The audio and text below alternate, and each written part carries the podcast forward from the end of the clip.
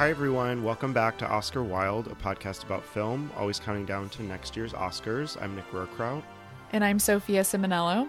And welcome to season three. We're so excited to be back. We're starting off with a bang, one of our favorite movies, The Godfather, and celebrating its 50th anniversary. We both got to enjoy it in theaters and even more at home. And I am so excited for today's episode. Me too. Oh my God, it was so nice, like taking a break after Oscar season. And I feel like this is the perfect way to return. We are talking about one of my favorite movies of all time, maybe my favorite Best Picture winner ever. So I feel like this is just the perfect way to kick off the season. And we were also joined by Dana Renga, who was our professor of our mafia movies class, which we talk about all the time. So stick around until the end of the episode where we will share our conversation that we had with her. We loved having her on. Totally. And we'll definitely put the timestamp in. I had such a great time talking to Dana. So I'm really excited for everybody to hear this. But let's go back to our theater experiences because I think we both had great but very interesting times at the theater. For sure. And I have to say, when I saw this movie in theaters, I was just like fully hyped. I just kept thinking to myself, like, oh, this is the golden age of cinema. Like, The Godfather is so perfect. It's so beautiful. And I think most importantly, it holds up. It mm-hmm. might be mm-hmm. better today than it was in 1972. Well, and this was, I remember the night that I saw Cyrano and I kind of persuaded you not to see it after you saw mm-hmm. The Godfather. Yeah. Um, yeah, definitely would have changed that high for you. oh my God. Yeah. I had every intention of doing a double that night, but I just, I was like, nothing can kill this experience for me. Like, I just need to sit in this for a little mm-hmm. while. And then I ended up walking that AMC, the 34th Street AMC, all the way to Union Square. I was just like buzzing. Mm-hmm so I was like, I'm not going to another movie after this. And you said this was one of your favorites. This is in my top five movies of all time. Mm-hmm. It's top two Best Picture winners. But what else is your relationship with this movie? When did you see it first? Why do you love it so much? How many times have you seen it? Wow. Okay, so I truly don't know how many times I've seen it because it is just something that I feel like I don't know if I can separate how many times I've seen The Godfather versus how many times I've seen TV shows or other movies or commercials or things that are just so clearly influenced by The Godfather that it feels like something that is just ubiquitous. And I think my relationship with this movie started because my great grandparents are from near where the Corleone family is from in Sicily. So this movie definitely like has a hold on my family in that way and I think it does for a lot of Italians. So I knew about The Godfather before I had really seen it in full. I was allowed to watch it when I was very young. The only part I remember I wasn't allowed to watch was with Apollonia in Italy, like their wedding night, but all of the violence I was hmm. allowed to watch as like a very small child. Oh, wow. So I think I had just always seen parts of it and then I watched it in full for the first time probably in middle school and then just kept watching it year to year. My family watches this every Christmas. Um, the Godfather is a Christmas movie and The Godfather Part 2 is a New Year's Eve movie. And yeah, it's so important to me. I think it's just it's astonishingly well made. We will talk about the production, which we could do an entire podcast series on and just why it's so miraculous that this movie even got made. But I think what just stands out to me is just how brilliant of a story it is about the American dream. I mean, we have the mob films from the 20s, 30s, but they're very different. I think mm-hmm. the way that Coppola demanded it be a period film and very true to the novel.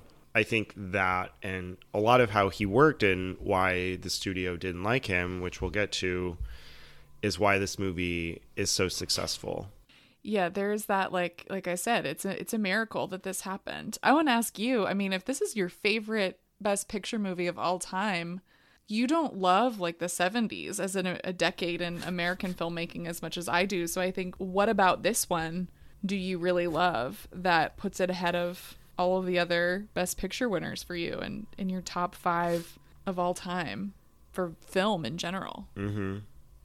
There's just something so special. The way this movie flows. Mm-hmm. When you're done with the wedding, you're like 40 minutes in, and you don't feel that.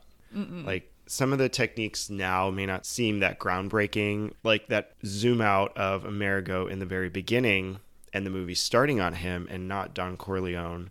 Mm-hmm. And then you get that whole sequence, and then you go into the wedding and hearing about how they shot those like very separately and their timelines for all of these scenes, the music from the wedding, the vibe of everything happening, and then you get into the story and you learn about the characters and the whole mafia family and seeing the transition of Michael and him taking over as Don. It's just there's so much going on and it's so well planned out and so well written, adapted, shot. There's nothing not to love. Yeah. And as a 3-hour 70s movie, yeah. you can be shocked, but I watched it in the theater. I came home watched the director's commentary and like it just goes. And I think too it's crazy because when you think about the dire state of the box office today and everything that's happening Mhm. with what audiences like, this was a major hit.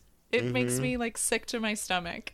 like the fact that audiences craved films like this is just like Mhm. crazy to believe because yeah, it was the highest grossing film of 1972. Grossed over a hundred million at the box office, so it really changed like what Mhm. studios put out there and what was considered a hit. It hooks you and keeps you interested and engaged the entire time, but there's so much depth to it. It feels Shakespearean. It's it feels like a Greek tragedy. I think, you know, the trumpets at the beginning that you hear. It makes it feel like some biblical epic like Ben Hur. And I I don't know, I just I love that combination that we get. Mm-hmm. Yeah, the fact that it made almost 30 million in its first month, and hmm? this is 50 years ago. Yeah. Like, one, there's no way that happens today, but yeah, audiences just like different movies, and that kind of springs from our conversation of you know the Oscars from the end of this past season, and mm-hmm. it's wild how things have changed. Yeah. Sure is. I think so. Let's get into some of the history, like around the production, because the production of this, it really is this saga that can be akin to the Corleone family saga, just of mm-hmm. everything that happened, all of the players that were involved, people who wanted to get involved but then didn't, people who were afraid to sign on and missed that opportunity. Mm-hmm. But I feel like the stars just perfectly aligned and we got the masterpiece that we got. And I think to start, so we have Mario Puzo. So he wrote this book because he was in debt and needed money. And that's also a through line that will run through the story. And he goes to Robert Evans, who is at Paramount at the time, head of Paramount. He asks him for this advance. Robert Evans gives him $12,000 for the option and guarantees that he'll get 50K if it's ever made into a movie. So that's kind of where it begins. And then I think if we're thinking about Paramount at the time, Mm-hmm. Evans is such an interesting figure because he was an actor, he has no experience running a studio, but he's really good at his job. But I think thinking about the book, so Paramount had just made Love Story, like very recently, and that, I mean, I do not have good opinions about that one. This is very different, but the big thing there is that Love Story was a very popular book turned into a big box office hit for Paramount. So I think Evans saw that and knew that the way in the business at the time was to adapt popular books. Basically, nobody in this cast or movie was its first choice. Coppola wasn't the first choice. They had Right. Elia Kazan, Arthur Penn, Richard Brooks, and then Al Pacino wasn't the first choice. Neither was Marlon Brando because the studio didn't believe it. But when they finally saw this like screen test, but it was a makeup test disguised because Marlon Brando didn't do screen tests, they like actually saw that he could do this.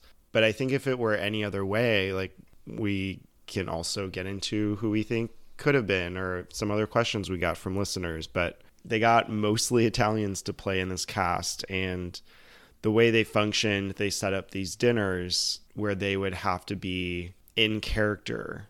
And that's like kind of how they got this vibe going too and made it feel real. Yeah, I mean that I think is the key right there. That is the most important thing is that before this, we had mob movies, like you mentioned, we had gangster pictures, but we didn't have any mob movies that were made by, made with, and made for Italian Americans.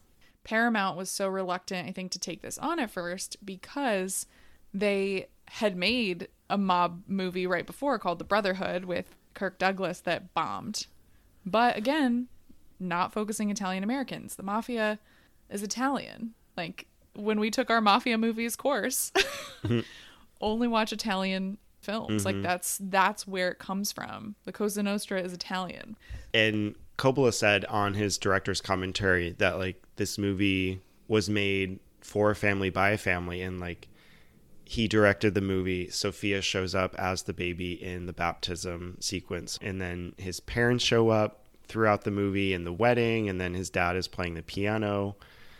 So it really is a family production mm-hmm. through and through. Yeah, his sister Talia Shire plays Connie. I love that because I mean the Coppolas are like such a family dynasty, but I loved that that was important to him from the get-go. So you started to tease I think some of the casting decisions and the directors that passed on this. I think like starting with the directors, you mentioned Arthur Penn and Elia Kazan the fact that so Peter Bart, who was at Paramount at the time, he suggested Coppola because he was Italian American, but Coppola was only 31 at the time. So young, it makes me feel rough about myself. What am I doing? But he also, much like Mario Puzo, who wrote the novel, was in debt. And he needed to make this movie so that he could pay back his debts to Warner Brothers. And Paramount also knew that he would make this movie for relatively cheap mm-hmm. compared to maybe some of the other directors that they wanted. But again, like due to the failure of mob movies, due to some previous projects that they'd done, like Bonnie and Clyde in the case of Warren Beatty and Arthur Penn, directors passed on this. It's so crazy to think about. Like Coppola is far down the line of choices for the studio of who could make this movie. Yeah, so him standing up to the studio and demanding certain things about actors, about how the movie is shot is kind of astounding. You know, you have a mm-hmm. young director, he hasn't made anything this big yet, and he's 4 million dollars over budget by the end, and the studio is constantly at least hinting at firing him. It's a feat. Right. And like his original editor went behind his back and said that the film was beautiful but it didn't it didn't work. And thankfully, Robert Evans saw something there and was like, "Eh, I don't know about that." Took it to his own editor and the other editor was like, "This is great. This cuts together fine. Like what are you talking about?" Because this other like the original editor thought that he could get the project if Coppola was fired. So there's a lot of shady stuff happening Wow. And I think when you still hear Coppola talk about it, it was a little traumatic for him to get this this made because of all of these like threats of firings and mm-hmm. everything that was happening behind the scenes. And then on final edit, the studio wanted it like under like two hours and five minutes or something, and he didn't do that. But he had cut so much, the studio was like, no, no, no, we need the family stuff back in there. So he recut it, and now it's a lot longer. But again, that's why it works, is because it's not just telling a story, it's telling the development of this family and who the family tree is and why it has to be so interconnected. Yeah, and I think let's go into the casting. Coppola and Puzo both wanted Brando to play Don Vito. But Robert Evans said, and I quote, as president of Paramount Pictures, Marlon Brando will never appear in this motion picture. Obviously, he went back on that, but Yeah. Brando had such a history, I think, of being really difficult to work with. Mm-hmm. And they just didn't want him in this role. another thing Coppola said is that like if they hired Marlon, there would be three stipulations. He would do a screen test, he would do it for free, and there would be a bond that like he wouldn't do any shenanigans on set so that the company wouldn't lose any money. And I think that's what they were really mostly worried about. Again, over budget and someone who is problematic to work with that is scary when you're like putting all this money down. So I don't think those all of those things were kept to in the end, but I'm glad they got him in. Yeah, I was gonna say, I feel like the only stipulation that held was that first one because we have those great stories from the makeup tests and from the screen tests. Before the makeup team even completed his look, he had fully transformed into Don Vito. Mm-hmm. And I feel like, you know, when you see that, that again just shows the instinct of Coppola and the type of movie that he wanted. Brando Mm-hmm. is not Italian, but he's a passable Italian, I would say, because Brando can can sound Italian. Well, in getting to the voice and the look, I do have to mention this. So, in the screen test, they used wool for his cheeks. But in the end, they have this prosthesis that he wears that puffs his cheeks out. And it's on display in the American Museum of the Moving Image. And I need to go. Wait, the one in New York in Queens? Mm-hmm. I've been there and I have not I haven't seen that. I just went to a screening though. I didn't go through the whole museum, Oh. so I I should Yeah, go back and go. see that. Yes, we do. Wow. I think too. So the casting for Michael, which I think might even be a more essential role than Don Vito for this movie. I just some of these names when I'm reminded of who they were considering, I'm just like this is all wrong. Like no, no, mm-hmm. no, no, no. Robert Redford, beautiful blonde. Ryan O'Neal, the lesser Robert Redford, but also blonde. Warren Beatty. I it just doesn't feel right to me. Pacino's the mm-hmm. only one. Jack Nicholson. I know you're the world's biggest Jack Nicholson Ooh. fan. Can you imagine if he was Michael? I would not like The Godfather, I don't think. And James Caan was also considered for Michael before he ended up getting the role of Sonny, hmm which also doesn't work. No, Al, at the time, he was 32, and you can see that boyishness to him, but also being able to stick up for himself and to demand the respect when he's given that title. And I like how that plays. And then, if only we could talk about part two, but how all of that continues. Yeah, I cannot imagine a blonde Michael mm-hmm.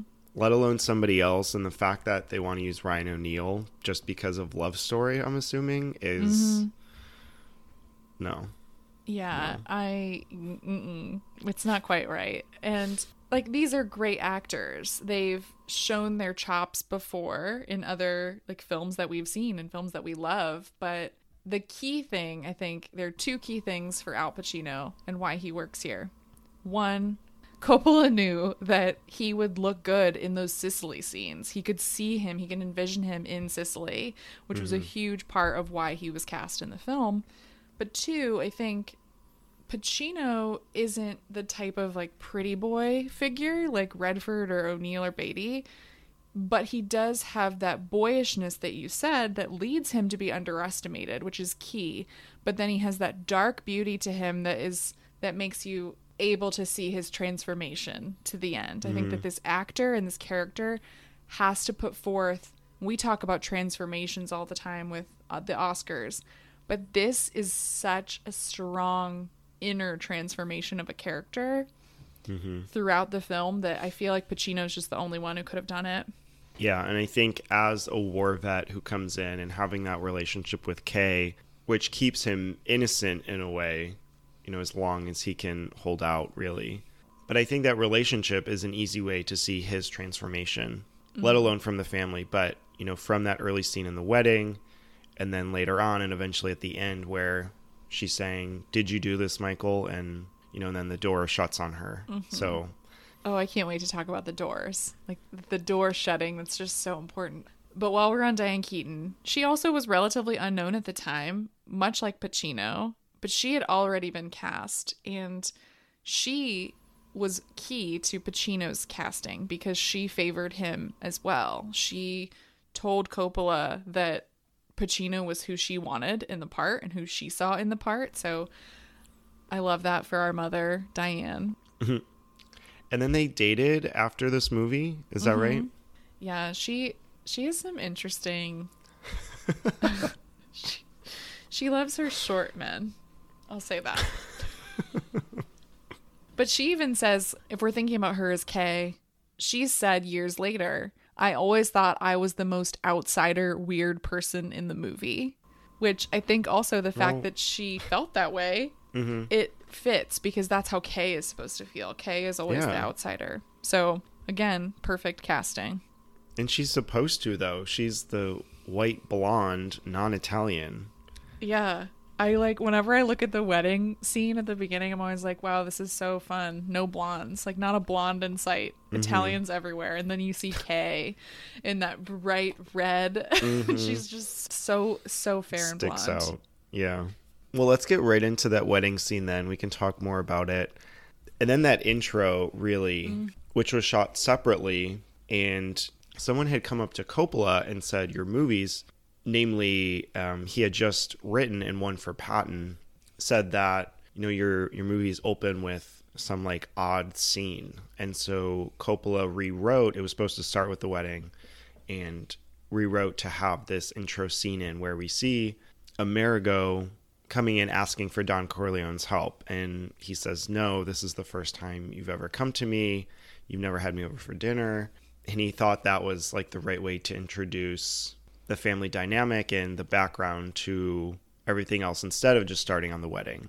But I think going into the wedding, such a joyous occasion. We get shots of the police coming in and marking down which cars are there and mm-hmm. there's so much ad libbing going on too and improv like with James Caan as Sonny like throwing the camera down and tossing the money like that wasn't written the cat in the very beginning with Don Corleone was a stray from the set that he found and would just like came to love him immediately.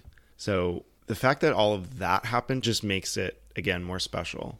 So what about this intro and the wedding do you love? I think first and foremost, we have to talk about Gordon Willis, our cinematographer, or DP, Prince of mm-hmm. Darkness, because what I really love is that you open with this close up of a character named Amerigo Bonasera. What a name! With the opening line, I believe in America.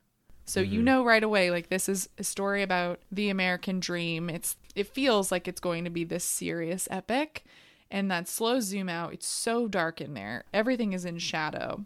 And then immediately you're thrust out into this blindingly bright wedding. Like it's just that contrast of the light and the dark is so cool to me. Like I love that and it recalls one of our films from our mafia movies class, The Leopard or Il Gatto mm-hmm. Pardo, of just what it looks like. And I think what is so brilliant about the wedding is that you get little snippets of each character right away and who they are just through their actions.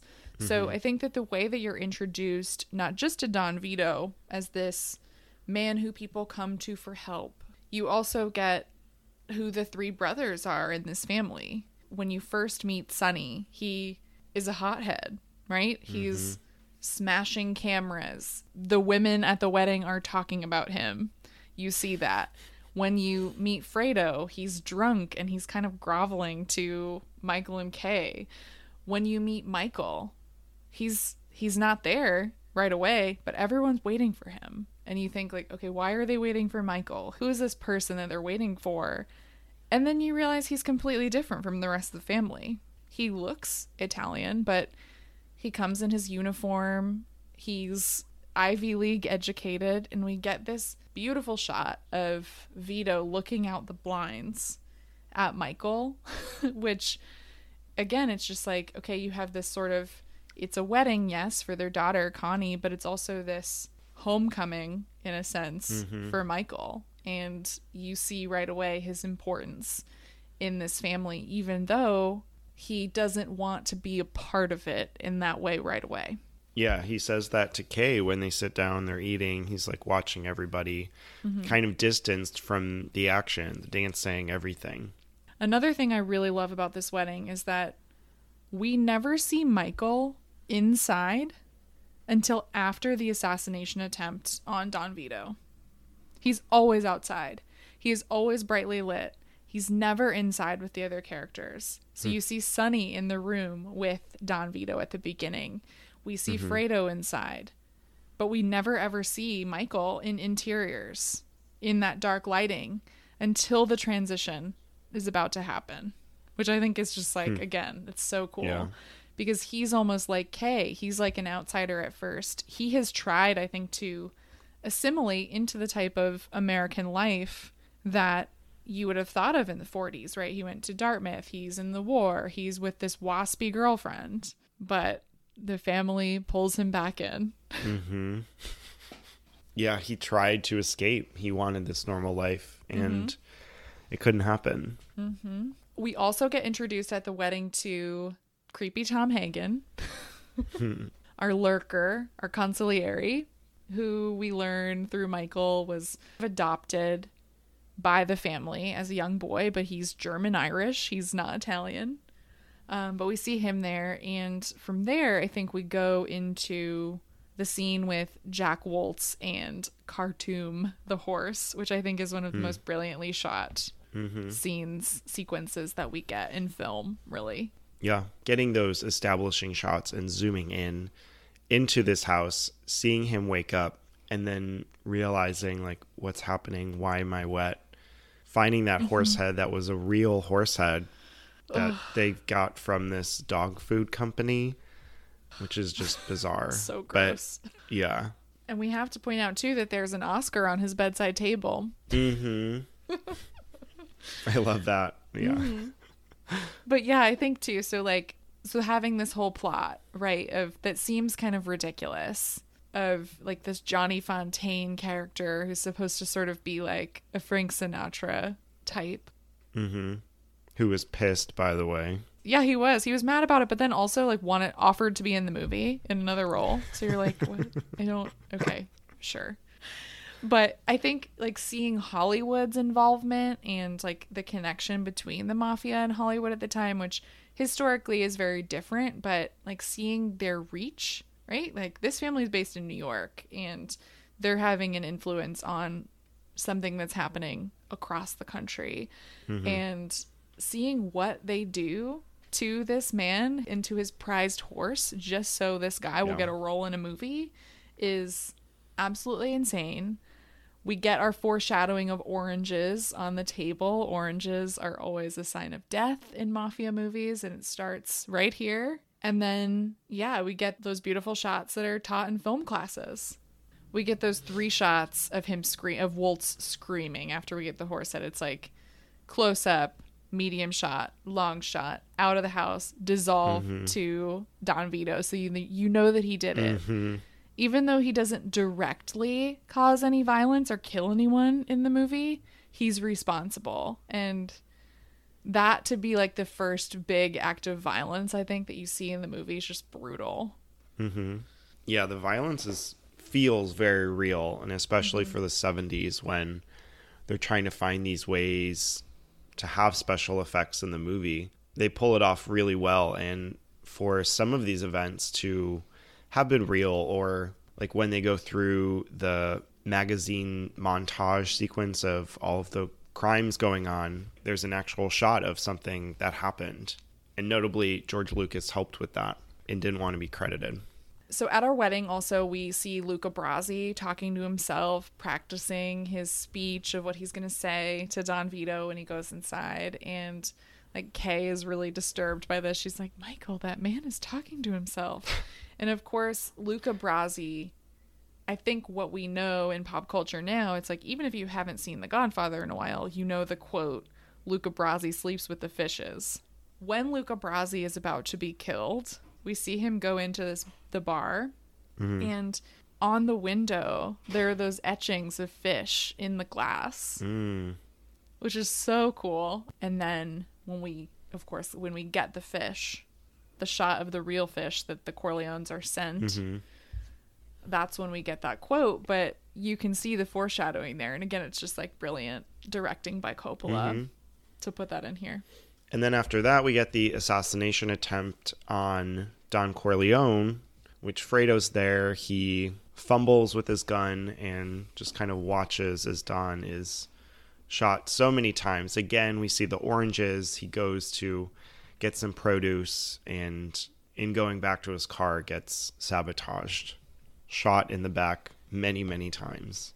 And then the oranges just keep rolling. I think that's great. The shot here mm-hmm. is great. It's this bird's eye shot of the street, which later on we get another one in the restaurant because Coppola really wanted to show the floor because they took out the linoleum of the restaurant to show this really beautiful flooring. And he was really proud of that, even if Gordon didn't like these higher shots that Coppola wanted.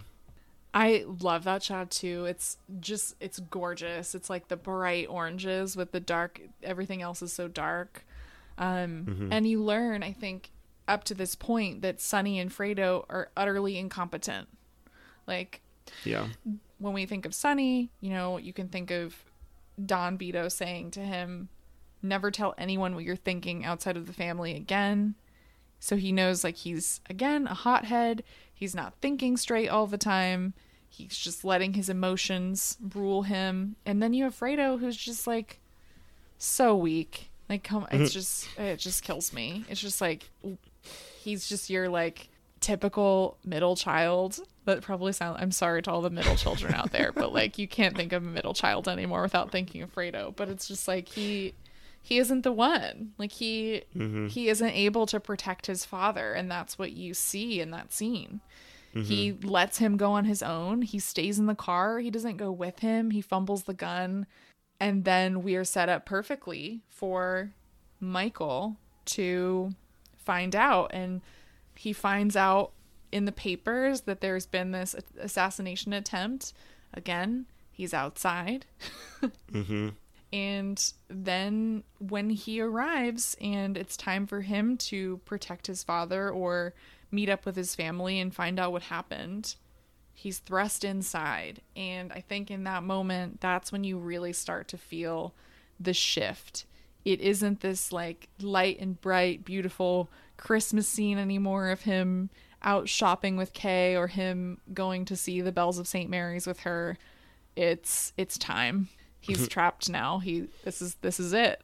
Yeah, the fact that Kay sees the newspaper first and then tells Michael finding out this way is just it boggles my mind every time I see this.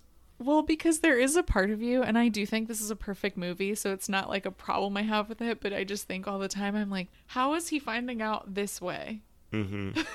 because, yeah, I don't know. But, I mean, it works cinematically, I suppose. And I do love when Michael goes to visit Don Vito in the hospital and you see how protective he is and what he's willing to do for his father. And he's able to see things differently than his other brothers. And he he seems much more like his father than they are you know moving him to a different hospital room. And you see his eyes kind of well up when he knows that Michael's protecting him because mm-hmm. One you can see like okay this is a father who's happy that his son did that for him but there's also in the back of your mind like you know he's probably thinking like I found you I knew it was you all along welcome Welcome to hell. yeah, I think it's a brilliant sequence too of going from that to the hospital, Michael being alone, you know, being so confused on why nobody is there, mm-hmm. finding him, knowing that something is about to happen. And then after when the car drives by and the friend is shaking and Michael lights his cigarette for him because he's okay, he's a vet, he's been through this. Um, and then the scene with the captain who assaults him even though he did nothing wrong and the other officers know that he's clean too i think that just speaks to more of things that we see today even and from there we get the restaurant sequence so again the movie is just organized in such a clean way mm-hmm. it's easy to follow mm-hmm. before we talk about the restaurant scene which is like maybe my favorite in the movie, like one mm-hmm. of them mm-hmm. for sure, like top two at least. Um, I do want to talk about my favorite shot in the movie, which happens when Clemenza and Lampone drive Gatto out to kill mm-hmm. him. And Clemenza, of course, like he's off peeing in the distance, but after that murder happens, we get this beautiful shot of the Statue of Liberty in the background. Mm-hmm with the car and it's just like oh this is it just brings back those themes of this Yeah. being a story about an American family about the American dream and the important thing there that I love is that the Statue of Liberty's back is to them. Mm. So we don't see her from the front, we see Mm-hmm. her from the back, so it's like she's looking away from from all of this. Wow. And you have like the corn or the wheat field, whatever it is, like very American. You're driving out from the city into nature, and yeah, it's almost like a fence to the Statue of Liberty. This idea of freedom. Wow. It's just like profound. And it, it doesn't feel like it's trying to be. It's just this, mm-hmm. it's just a beautiful statement right there of where you're headed. So let's get into the restaurant scene. When they're planning this and you see Clemenza, who's a very underrated character, by the way, not only does he say, leave the gun, take the cannoli, but mm-hmm. I I just feel like he's such a he's such a strong presence in this movie. But when you see him, you know, he's showing Michael the gun, and they're talking about everything that's going to happen. Um, whether it's just the two of them, and he's you see Michael holding that gun, or it's with everyone else in the family talking about the consequences of killing McCluskey and Sollozzo that tension that's there, even if you know what's about to happen in the restaurant scene, is so strong. And you're just hooked. And I mean, I was like, my heart was racing and I knew it was coming. Mm-hmm. Yeah. It's so well edited. And this is when we first see that Michael is like about to commit some act of violence, which he hasn't yet. And yeah, you feel that too. He asks to go to the bathroom and then he's there. He's like fumbling with the gun behind the toilet. And this scene actually is what convinced the studio to keep on Coppola mm-hmm. because they really liked it. And this was like the feat that he finally convinced them Oh, which is wild. Pacino is so good here in this scene. I love when Sollozzo's speaking Italian to him and they're having this this moment and Michael he gets just you can see how frustrated he is in that moment and he just says what I want and it's in a very particular way the line reading is so good and you're just like okay like you you are in this power position now. This is this is what's happening mm-hmm. and i love the sound of the train when he's in the bathroom and he's about to walk back out and kill both of them. It's just oh it's so mm-hmm. so good the neck shot to mccluskey also is always makes me kind of sick when he's like grasping like holding his neck Ooh. Yeah, with the bullet right in his forehead. Mm-hmm. That one's Yeah. tough. I love the way that that scene is edited and how it shows Michael's rise to power and his ability to Mm-hmm. kill. And then we get the montage of the newspapers and crime increasing, and obviously Michael has to escape. So we get these beautiful shots in Sicily where, you know, it's funny that we talk about speaking Italian because Al Pacino didn't know Italian. So when we have that scene in Sicily of, I'm assuming the son of the father translating to Michael and vice versa, like that needed to happen as like just a functional thing for this character and for mm-hmm. Al himself. That's great.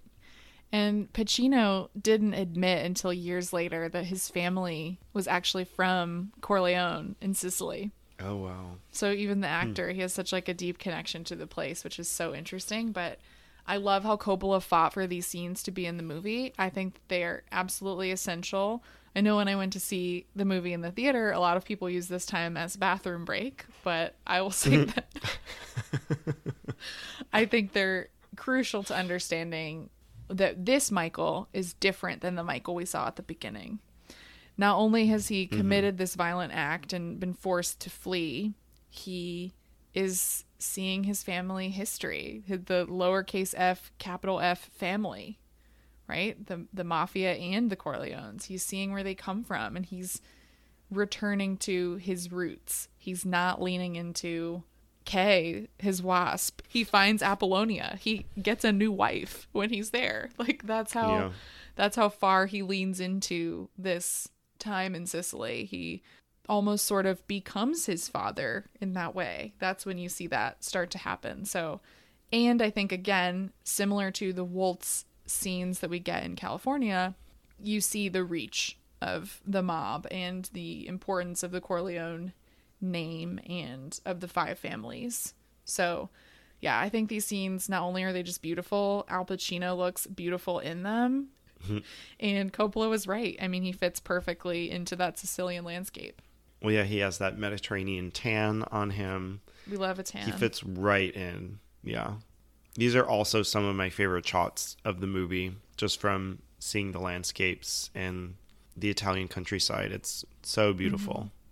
And also, like, just to point out, too, like, Michael's in Sicily, but what's happening with other brothers? Fredo has gone to Vegas, which we find out later. I love that scene. A very different Fredo than what we've mm-hmm. seen before, too. Yes, very, very different. And then Sonny being murdered, like, triggers everything that's happening now with like all of this mob stuff that I think can be kind of confusing sometimes when you're watching it, especially for the first time or if you haven't seen it in a while just seeing like the Tattaglias and who Barzini is and how Don Vito sees his position there. And the important thing to know there is just after Sonny's death and after Don Vito talks to the five families and has this meeting, Michael feels that he can come home safely. This is like the beginning of the third act when we're getting this climax and Michael's real rise to power. But I think before this, we do see Kay going to the complex, which is on Staten Island, asking like, "Where's Michael? How do we contact him?" And they're just like, "You can't." Mm-hmm. Um, Goodbye. and then once Michael comes back, it feels like some time has passed, but Kay is there, and it seems like he's almost shocked to see her, but his face is also just like has no emotion so we have this like awkward conversation between Kay and Michael of like what's going to happen? Are they going to be together? This is again past where Michael had a wife in Italy and she is now dead and Kay has no idea. So it's just a lot has happened. And then before this we get scenes with Sonny and the sister and him trying to defend her. We also get this really grand sequence of Carlo and Connie fighting, which the studio thought they needed some like bigger drama in the movie. So they added this scene, which took like way too long to film, but it's like very violent. He's attacking her and she's very upset. And I think this ending up hearing about this is like the final straw for Sonny, which gets him into trouble because he's tricked into driving to go get her and then he's gunned down midway which is also a brutal scene. Like seeing him mm-hmm. shot. It's really rough. It's a it's a hard end to a great character and just someone who's easy to watch in the movie. Mm-hmm. I'll say that. So when Michael comes back and after he talks to Kay, like he's fully in control of the business because Sonny's gone and Fredo is weak. Mm-hmm. That's it. and Michael, when he goes to Vegas and meets Moe Greene, Moe Greene is just also a character. And I think that's when we see also like Fredo. We're not going to talk about part two, but we have a lot of foreshadowing with Fredo and where his loyalties lie that we get, we learn more of in part two. But I think just from this one, know that Michael is unhappy with Fredo. And one of my other favorite scenes in the movie is when Michael and Don Vito are talking in the garden and mm-hmm. he says like I never wanted this for you but you see that Michael is just he's so loyal, he's so committed and he's already in too deep. Like he knows like he's taken over the family business already, but you get this really beautiful conversation between them. It actually made me tear up in the theater because I thought about how at the time like Coppola had no idea who Pacino would become. But you have Pacino here talking to Brando who is probably one of his idols in acting. He's talking to him as his son here. And in the scene, literally in the movie, Vito is giving Michael the keys to the family. Like he's passing the reins on. Mm-hmm. You can also read the scene now, 50 years later, as Brando being like, "You're, you're it. You're the next generation's leader." of actors. Like this is it's your time now, which is just so cool. And this scene wasn't initially in the first draft of the movie. Coppola had realized later on that there was no scene with just them two in it. So he had a friend write this very quickly at the end of production and put it in. And again, this is maybe one of my like top three shots from the movie, but it's of Michael and Don, and half of their faces are both in it, and they're not looking at each other, but it looks as if they are. Mm-hmm. And it's like this transference of power, and you mm-hmm. can see both of them in there. It's really beautiful. Ugh, I love that shot too. And of course, like Vito dying fairly peacefully. Like he has a heart attack, but he's with his grandson. So it's all about family. He dies passing the torch to the next the next mm-hmm. generation. With the family in this tomato garden, like very, very Italian.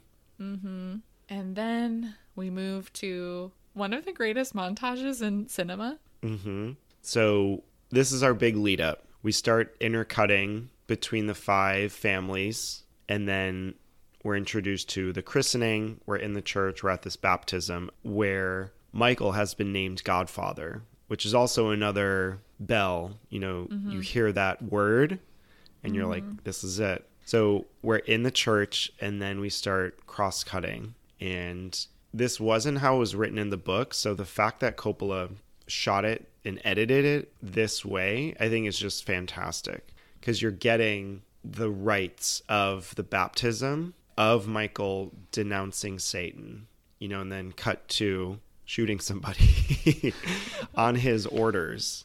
It's just, it's phenomenal storytelling. It's all done with editing and him renouncing sin, but seeing these capos shot like is just phenomenal.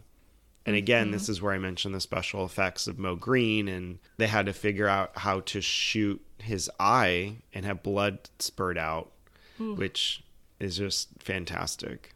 Yeah, it's fascinating. I mean, for so many reasons. Just like the filmmaking is brilliant. Like this is just the best use of cross-cutting in montage that we have. I think one of them for sure. I think it also shows like Michael's attention to detail because in that conversation that he has with his dad, Vito tells him, he warns him, like whoever asks to have a meeting with you, that's who's be- going to betray you. Mm-hmm. So Michael learns everything right there that it's Tessio. And yes, like you mentioned, the signal of the word Godfather, we hear it at the beginning when Vito is talking to Bonasera. And now we hear it from Michael. So the transition is complete. Michael is the new Don. He's the Godfather. And yeah, it's it's just so it's so chilling. The Corleones are very Catholic. Obviously, this is like a very Italian Catholic mass baptism, you know, bringing God into this child's life. But then you have the opposite end of the spectrum, which is when the priest says, "Do you renounce Satan?" and he addresses like Michael Francis, and then you see the murders. It's similar to when we get that dissolve and we see Vito after Khartoum's head is found in Woltz's bed, right? Mm-hmm. Michael isn't the one pulling the trigger here, but you know that he's orchestrated all these murders. Mm-hmm. And that's it. It's so dark, it's so good. The murders are so specific. Like when you think about Moe Greene, the Moe Greene special. this movie's also why I'm still afraid of revolving doors because of that moment. So, Yeah. and then really we go to the ending where Michael's in the house, he's in Don's chair, he is finally transformed. And right before we've seen Carlo murdered. So Connie comes in crying that like what have you done? And then we get Kay asking Michael, "Did you do this?" And he consoles her, he lies to her and then sends her out. And then she's on the outside looking in, and the door closes, and it's kind of like a quick ending. And then you know you get the the end credits, but it's like wow. And those final words we hear Don Corleone. So to go from "I believe in America" to that is also just a perfect framing device for this movie. Mm-hmm. we see women and like their place in the mafia, seeing Kay being left out of their marriage and of what originally Michael wasn't afraid to tell her. You know, he at the beginning was having these conversations with her when they're at the wedding. He said he made him an offer he couldn't refuse. He was, I think, more upfront about that with her, and now it's just she's completely in the dark. Doors, I mean, this shot is just it's so famous. Getting, I think, the shot of them kissing the ring with him lit in the dark, and she's pretty brightly lit outside, and having her face be the final thing that we see. She's also a stand in for the audience. This is a world that we were led into in this film, and we also don't understand. Mm-hmm. I think it's just, it's the perfect way to end it. Her face is just like, what do I do? Who are you? Who have you become in that moment? And I think that since then, The Sopranos has referenced this, The Irishman mm-hmm. references this, Goodfellas references this with Doors. So it's just brilliant. I've said that so many times, but it's just, I mean, stunning. So we've mentioned a couple of our favorite shots so far. Um, do you have any others that you really love in the movie? There are just so many notable moments, like when Sonny gets shot and he's just standing there against the car, or during the baptism and you see the one head falls down the court steps and I think even of Michael in the hospital again, you see these long empty hallways and Michael running through them. I think that's as this first moment of showing him inside is like he feels so lost and confused. There are so many to choose from. Really, I would say the other one that I I thought about a lot this time was just the parallel between Vito and Michael when you see Vito staring out the window looking at Michael during the wedding, there's a similar shot when we see Michael actually like looking out the doorway. Um, and the way that their eyes are framed is similar. Um, so you get again get that nice parallel between Vito and Michael there. But like the ones I mentioned, the Statue of Liberty, the door closing on Kay, there's so mm-hmm. many. I mean, it's just an embarrassment of riches with cinematography here. And I guess also in the end, when you see Michael in that room and you see half of his face in light and half in dark. Mm-hmm. It's like Ooh, that's yeah. the moment. Yeah. It's so cool. Wonderful cinematography that was not nominated. Absolutely yeah. ridiculous. Gordon Willis was never appreciated in the way that he should have been. So we're at the 45th Oscars. Initially, The Godfather was nominated for 11 Oscars. We have picture, director, actor for Brando, supporting actor for Pacino, Duvall, and Caan, adapted screenplay, costume design, film editing, sound, and then dramatic score was withdrawn later. So it really was only 10, which was the same as Cabaret that same year. But then The Godfather ended up winning three for screenplay, actor, and picture. Yeah, and I, I read an Inside Oscar that during the night, the Godfather team was very worried because they were not winning the awards that I think had been predicted or that they were thinking would win. You know, seeing Joel Grey win supporting actor instead of three of the nominees mm-hmm. from The Godfather. Coppola had won the DGA, but Fosse won the Oscar. So they were really worried that it wasn't going to go their way because it seemed leaning more towards Cabaret, which I'll just say I love Cabaret and we might talk about it later in the season on the show because it also is celebrating anniversary this year, obviously. I love Cabaret, but I 100% would have given director to Coppola instead of Fosse here. Mm-hmm. Just my own opinion. It's kind of the funny switch here. We have Coppola winning DGA and Bob Fosse didn't, but then at the Oscars, Fosse won the Oscar, and then Cabaret at the time became the first movie with the most Oscars to not win Best Picture. But also, The Godfather not winning a technical category is also just insane. It's it's it's incorrect, is what it is. um, film editing, like, come on, that is yeah. How how does that happen? I don't I don't know. Let's talk about that score nomination because it was revoked. Nino Rota's score was disqualified. And we actually got a question about this on Twitter from Categorically Oscars Should Nino Rota's score have been disqualified? And I think just first, the reason why it was disqualified was because they discovered that part of the love theme was used in his score for a movie from 1958 called Fortunatella. How do you feel about this? I mean, if there's a percentage of the score that had come from pre-existing material like that's just a stat. So i don't know if like i can have a say but the fact that yeah this score is just so phenomenal you could put it on and you instantly know what it's from speaks to more than it having its nomination taken away. I agree. I mean it's it's hard because i don't really think it should have been disqualified we we know they have rules and the music branch in particular especially the composers they're big sticklers for this just like we always talk about greenwood score for there will be blood being disqualified mm-hmm. um, limelight was the winner that year one of charlie chaplin's oscars yeah it was his first oscar and he had made it 20 years prior so i don't know about yeah. that either it doesn't make that's what i'm saying like it doesn't make sense. It's just kind of strange yeah. that that was the winner. And the score john addison's score for sleuth was what replaced this.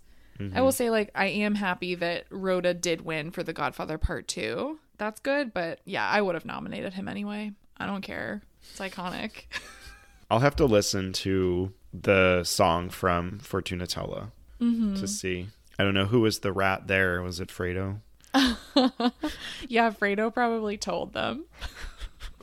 and I love the adapted screenplay win, especially like with the history we talked about at the beginning with this book and everything that Coppola talked about about Mario Puzo's involvement with him. I just I love those stories. You know, initially Coppola had a line where he said that you brown the garlic when you're making sauce and Puzo was like, "No, no, you fry the garlic."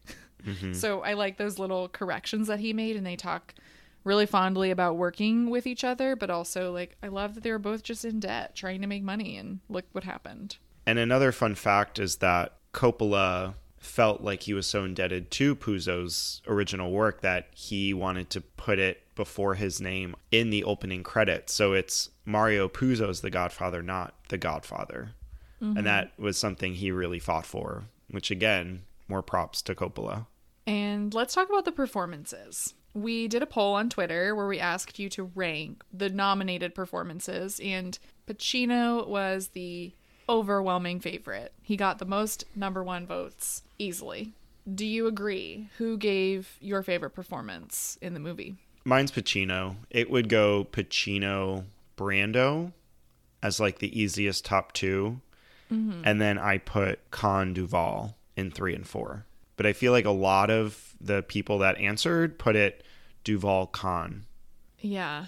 Uh, the Duvall performance is tricky because I will say that before I went to see this movie in theaters, I was always like, why was Robert Duvall nominated? That's like, it's a dumb nomination. I don't get it. Why did that happen?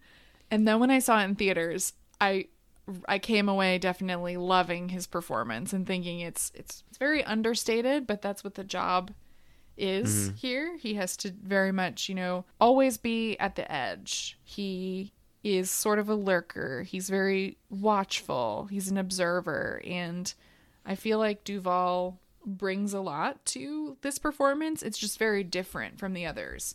And I don't think there's a bad performance that was nominated. I think that they're all strong, but I think Caan is perfect as Sonny. He plays that type, that oldest brother, the the hothead who thinks he's doing the right thing and thinks he's protecting the family, but I love the scene when he answers the phone and he's supposed to write everything down and he just writes 8:30 on the wall in a pencil. I'm like, "You are such a himbo. Like, please help your family." but he thinks he's doing everything right. And I yeah, I th- I think the performance is great. But Pacino plays three characters basically you you believe that entire transformation and I want to talk about part 2 so mm-hmm. badly, but I'm holding out. I know we'll cover it eventually. But what he does here convince he's so convincing in moving from this boyish war veteran to Don of this family is mm-hmm. pretty remarkable. and I think we should talk about category fraud because we got quite a few questions about category fraud. Ryan McQuaid asked us, who is the real lead of the film, Brando or Pacino? I mean, if you talk about the character of the Godfather, it's both of them. It's this transference of power, so why can't it be both? I think if you could only have one lead actor, I would still probably put Pacino there and keep Brando mm. in supporting. Yeah, I definitely think it's a co-lead movie, um, mm-hmm. especially because at the beginning of the film you barely see Pacino at all um, for a while, for a significant portion, and I think the transference of power is key. I think they're both. I think they're co-leads. I definitely think Pacino should have been in lead, and not in supporting. I think that this does kind of follow the older model of Oscar placements where you put the big star in lead and you you put the no matter what the length of their performance is. Like Pacino has more screen time than Brando, but they definitely put Brando in lead too because of who he is. And K Flea 208 asked, had Pacino gone lead at the Oscars, could he have beaten Brando? Or do you think they would have split the vote and someone else would have won? I don't know. I think with Pacino being this younger actor, I don't think he would have won yet for lead. And yeah, I think it definitely could have vote splitted if they were both in. Yeah. So Brando won Best Actor. Our other nominees were Michael Caine for Sleuth, Laurence Olivier for Sleuth, Peter O'Toole for The Ruling Class, and Paul Winfield for Sounder. So we did have two co leads from Sleuth, Michael Caine and Laurence Olivier. So I think you swap out Paul Winfield for Pacino. Like even if Pacino was in lead, I would have voted for him over Brando easily. I think Brando's good in the film for sure. He brings Vito to life, but what Pacino's doing is is another class. So mm-hmm.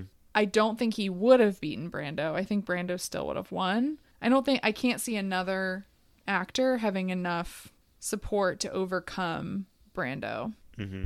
Pacino was also mad that he was nominated in supporting and not lead, which I think hmm. is funny. Oh wow. So even he he knew. Thinking about supporting, so our nominees there, we had three from The Godfather, which we mentioned. Our other two nominees, we had Eddie Albert in The Heartbreak Kid and Joel Grey, won for Cabaret. If we keep the nominees the same and we have Pacino here, who gets your vote? And then the second part is let's say we swap Pacino out, he's in lead. Mm-hmm are you voting for someone else from The Godfather or are you voting for Joel Grey for Cabaret? Well, firstly, Al Pacino has the most screen time out of anybody in this category, and I would definitely be voting for him. I'm not anti Cabaret, and I think this win for Joel makes sense, but if Al was out, there's no way James Caan is winning this category. No, but would you vote for him? I think it would just be an even greater margin for Joel to win. Mm-hmm. I don't think these performances by James or Robert are big enough to have won. One, just because of how well Cabaret did at the Oscars mm-hmm. and the support it had, but two, I don't think it would have won two acting Oscars. I yeah, it's hard. I think I would have voted for Joel Grey for Cabaret if that was the case. Um, I definitely would have voted for Pacino over him and would have excused category fraud. I know, whatever. Like I don't care. I'm voting for the best performance in the category, and that's Pacino for me. If he was out of it, I would consider. I mean, Robert Du. I will say Robert Duvall won supporting at the New York Film Critics Circle. Okay. So maybe he had more support than we think. But again, mm-hmm. it's just like it's such a subtle performance that I think still today people don't really appreciate even. Mm-hmm. But Tom Hagen, I mean, he's an essential character. I could talk about him for a long time. We got a couple of questions about casting. We've touched on casting a bit, but we can just kind of go through these quickly, I think. One of our questions was from Kenzie Vanunu. What is your favorite casting story from the movie? She said that hers is the Burt Reynolds fiasco. so, for listeners, if you don't know about the Burt Reynolds fiasco, it's pretty interesting. He ended up sharing details about this actually in an interview on Watch What Happens Live with Andy Cohen, which I know I cite quite frequently on our show, but he actually turned down the role of Michael for The Godfather and he shared that it actually wasn't a decision that he ended up regretting because he and Marlon Brando had this feud. Brando did mm. not like him at all, and Reynolds ended up saying, I was flattered that he was upset, which I think is hilarious. And what Brando said about him is pretty scathing. I'm going to read this quote. He is the epitome of something that makes me want to throw up. He is the epitome of everything that is disgusting about the thespian. He worships at the temple of his own narcissism. Oh my god. And somebody had just shared on our thread that video of his screen test. Those are two completely different people. yes. Whoa. Isn't that crazy? I did So- not know this. Yeah. Brando's sort of a little diva too, which is funny. like making that comment. Oh my god. But I yeah, I mean it's a good thing that someone he hated didn't end up playing his son, I guess. I wonder how that would Mm-hmm. have worked out. My answer to this actually goes with Rob Montoya's question, which is how do you think casting Redford or O'Neal as Michael would have changed the film? I mean, this is always what sticks out to me, really, is just all of these blonde men who are supposed to play Michael because it just doesn't work. I just mm. imagined Robert Redford walking through Sicily and it just Yeah. seems weird. Like he seems like he's studying abroad. I don't know. It's just like an odd an odd image to think of. So I would say, I mean, those just thinking of the studio considering these all American blonde guys for mm-hmm. a role that is so Italian. So next question we got from Gabe. Did Diane Keaton or Talia Shire deserve a nomination? I think they both deserve nominations for part two. I could kind of see a case for Talia Shire here, actually, mm-hmm. but I wouldn't give Diane Keaton a nomination until part two. And you know I love her, so Yeah. I'm giving a t- truthful answer. Yeah, I would say Talia over Diane for this movie. I mean, the scene that they add with that fight alone, I think is worthy. It's short, but it's scary. And then this question I loved because it took me forever to come up with an answer. And that is from K Flea 208. If you had to cast a modern day remake, who would you cast for the main roles? And we can get into these, but first, let's just say this should not be remade. as fun of an exercise as this was, I think we should leave it alone. Yeah, and thinking of names, I was like, I just I can't do this. Can we not? Yeah, right. so who do you have as Vito? I will say I have like one really really good one, and the others are like, eh. But my Vito, in thinking of Marlon Brando like being done up with prosthetics, I put Oscar Isaac in here. Ooh, I have him in another part. So I was I was gonna put him as Michael, but he's too old for that now. Um, Yeah. And if we're doing like today, it's being remade. So I was like, Mm-hmm. he needs to be in here somewhere, and I was like, why not Vito? I I like that. I went older here. I actually went with Robert De Niro. You know, he plays Okay. Vito in part two, Yeah. So I felt like it would be just a nice nice thing to cast him as Vito since he's, Mm-hmm. He's already really won an Oscar for the part. so I just kept him there, which is kind of boring, I suppose. But No, I see it. yeah. That was my other choice. And then who do you have playing Michael? So I'm pretty adamant that this part should be an unknown. Like they need to just go to Yale Drama School, go to Juilliard, and find some beautiful Italian boy who's a really great dramatic actor and put him in this part. Like that is how I feel first and foremost. But if I have to pick someone that we know, I actually went with Christopher Abbott. Um, he So did this- I. you did? Oh my god. he has those like beautiful dark eyes. I think he could totally pull it off. Yeah, and he's 36, and Al Pacino is 32, so it's not far off. Yeah. Oh my god. No. Oh my Oh god, I love that. That's so great. Um, okay, who did you have for Sonny? This one was really hard for me. Yeah, and I don't love mine, but I think he could do it if we're forgetting all of the like stupid movies he's done. But Bobby Cannavale, who can like play hothead but funny but serious if it's like the right take. Who do you Yeah. have? I put someone who makes absolutely no sense for age. Like first, I put Jacob Elordi because I think he could do it. I think he needs like a good role like this. But I also think that I think that Jon Bernthal could do it. He was my other option that was like a more realistic choice because I think he could definitely play the hothead. He looks very Italian. Um and again though these a lot of the actors I was thinking of are just really old for these parts, which is why I went with Jacob Elordi, but he's also significantly younger than Christopher Abbott. So this is why I'm not in casting. What about Tom? For Tom, I went with Jesse Plemons. Um, seeing Jesse Plemons in The Power of the Dog and hearing Jane Campion's influence on the role of George, being Tom Hagen primarily, I was like, he can totally do this. He has that right, um, the watchfulness to him that Duvall has. Um, this was sort of a joke, but I also said Jesse Plemons. We are making the same movie. this is yeah, this is crazy. I love it. Okay, who did you have for Fredo?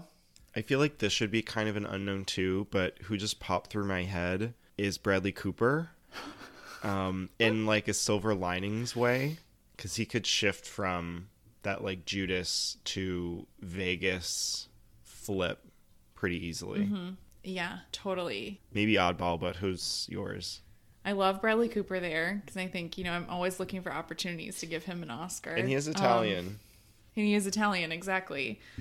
I think for Fredo, you have to be like a little smarmy or kind of like can play that convincingly. So the impulse I had to cast Jared Leto was strong, but I'm not going to do that.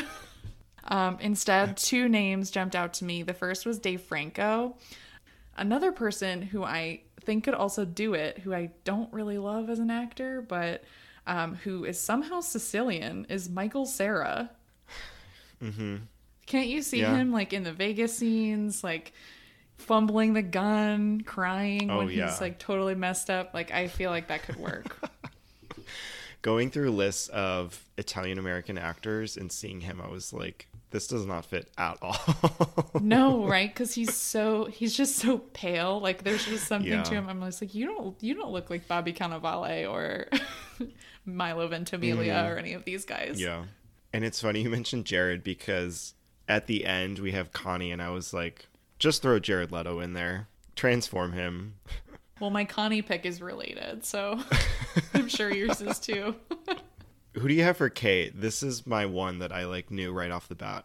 Oh, really? Okay. I have two here who I think could really work. The first was Amanda Seyfried. She's she has those wide eyes. She can come across as very innocent. I thought of her I like um, as Marion Davies in Mank. Um, she's also very blonde and can wear those bright colors and hold them really well. And the other who's just like a little bit more plain, I would say, in a way that Kay is in the movie is Elizabeth Olsen. I think she could do it as well. The person has to kind of have a nondescript quality to them, I think, sometimes. So I also picked her. I like this as a pick from her playing Martha Marcy, but I think WandaVision kind of skews that a little bit. Mm-hmm. Love her as an actress. I'm surprised you didn't choose mine. I have Margot Robbie here. You don't see it? yes, I do, but I, I almost think she's too striking. She's super A list Amanda now. isn't. Yeah. but I feel like that she could play that smaller, quieter Kay, but also have that edge in a way. Like when Kay is coming to ask Mm-hmm. about Michael, she like she could be adamant about like where is he?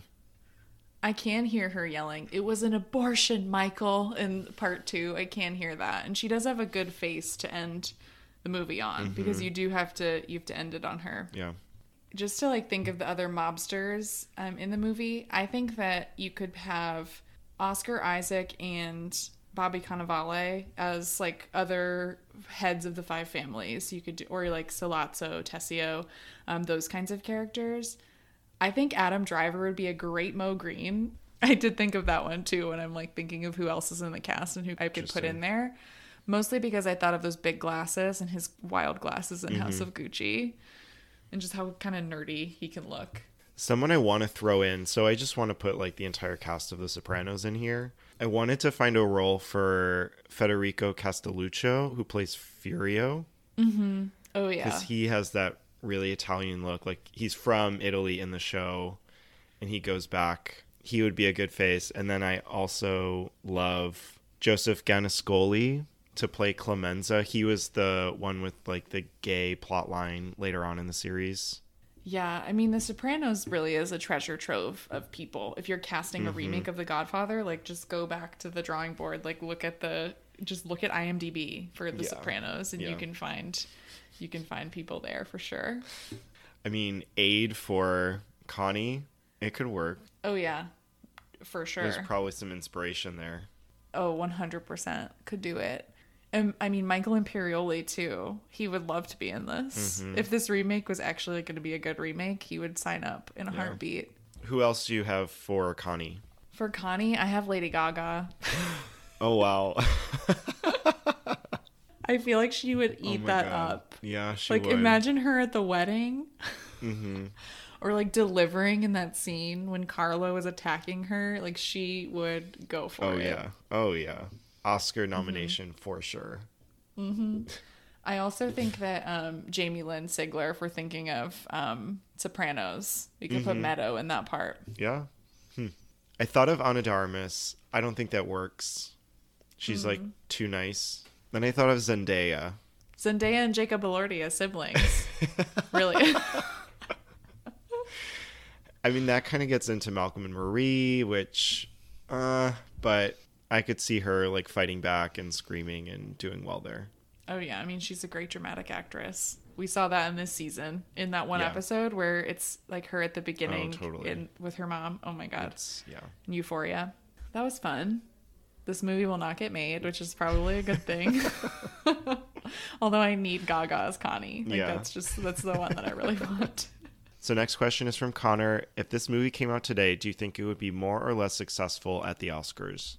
That's really hard. I think it would get the same amount of nominations, but I think I guess it would be probably as successful. I'm not sure if it would win Best Picture because it's such a dark film. I mean, if you're thinking like adapted screenplay and actor, possibly. So I think it could be close. I think it's the if the reputation question is different if you're thinking about how audiences perceive it, but I think the Oscars might look at it similarly.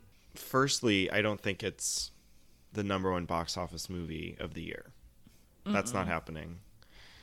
But I think nomination wise, it would be the same, maybe slightly more. I mean, I feel like they would swap some of the acting nominations for technicals. Like this would definitely get an editing, maybe cinematography, some of those mm-hmm. benchmark nominations for picture. I think it could win picture. I think Francis Ford Coppola would definitely have a run for winning director. It would just depend. I mean, we've had like lighter fare and darker fare recently. It's it's been a mixed bag, but Yeah, you saying that makes me wonder. Like, I wonder if this is just like one of those that just wins director and cinematography instead, right? Like, it wins the same amount, but it doesn't win the same awards. yeah. All right, our next question is from Ryan McQuaid. Would it be AFI's number one movie of all time if they redid the list now?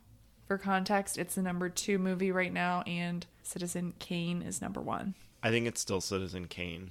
I think Citizen Kane is just a more prolific movie. It was made 30 years prior, and I think it's one that people return to in looking for like new advancements in film and techniques and a style that Welles was totally responsible for. I don't know if I like it more as a movie, but I think they're close. And I think to critics, Citizen Kane just still has a slight edge. I agree. So the list was updated in 2007. So for me, that's after The Sopranos.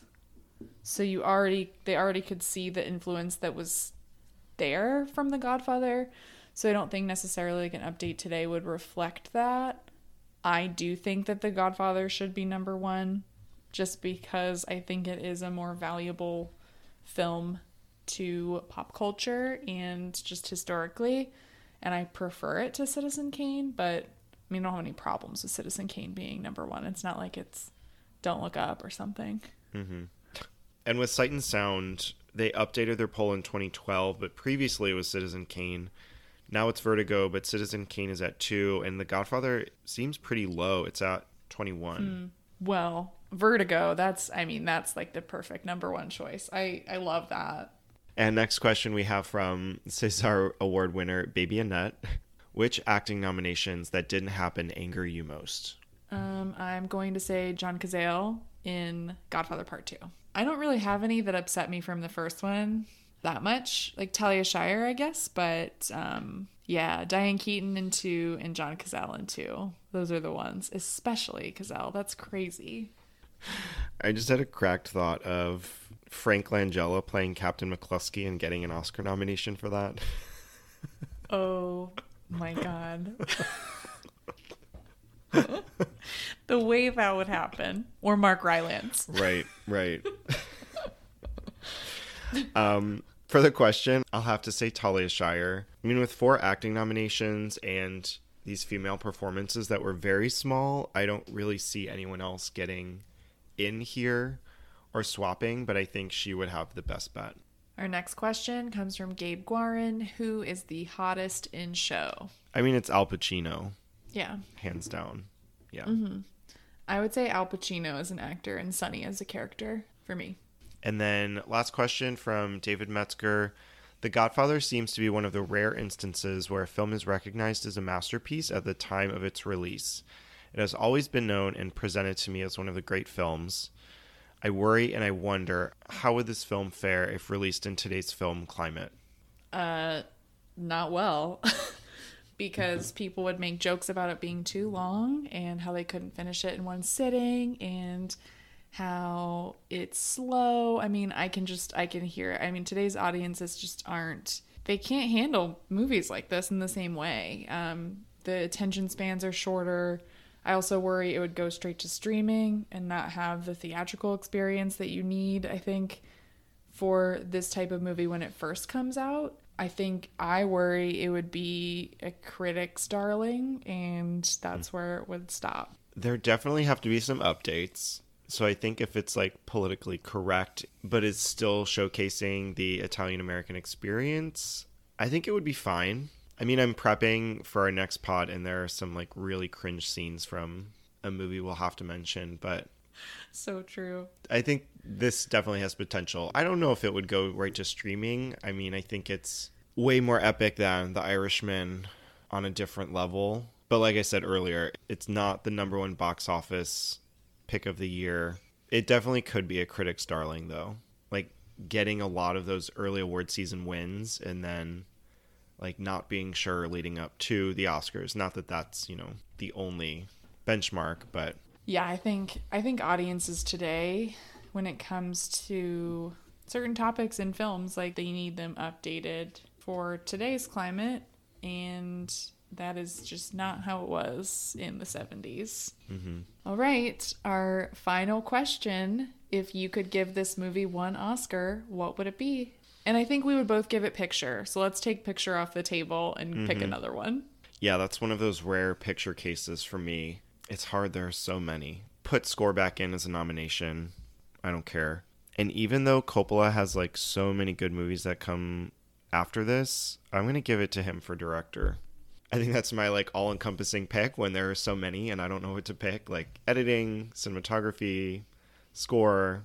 There could be acting, like Brando. LOL, who knows if he would accept it today or not, but Pacino.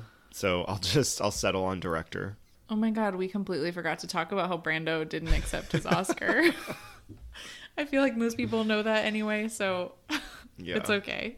We had a lot to cover. I'm with you, Coppola for director. It, you know, he had so much working against him, and mm-hmm. despite all of that, he gave us one of the greatest films of all time. He made sure Pacino was cast. He took care of that novel. He made so many great choices that gave us the movie we have today. Without him, it doesn't exist. And without him, The Sopranos doesn't exist. Goodfellas doesn't exist. Yeah. Like that's it's crazy to think about that. So I have to give it to Coppola. Well, that was great. I'm so glad we finally got to talk about The Godfather. We dissected the hell out of that. Mm-hmm. and I learned so much about the production from this. I can't wait to rewatch it. I'll be rewatching part two very soon. And again, this is one of my all time favorites, and it will forever be. Me too. I love it so much. I'm so glad that we finally got to talk about it. And now enjoy our interview with Dana Renga.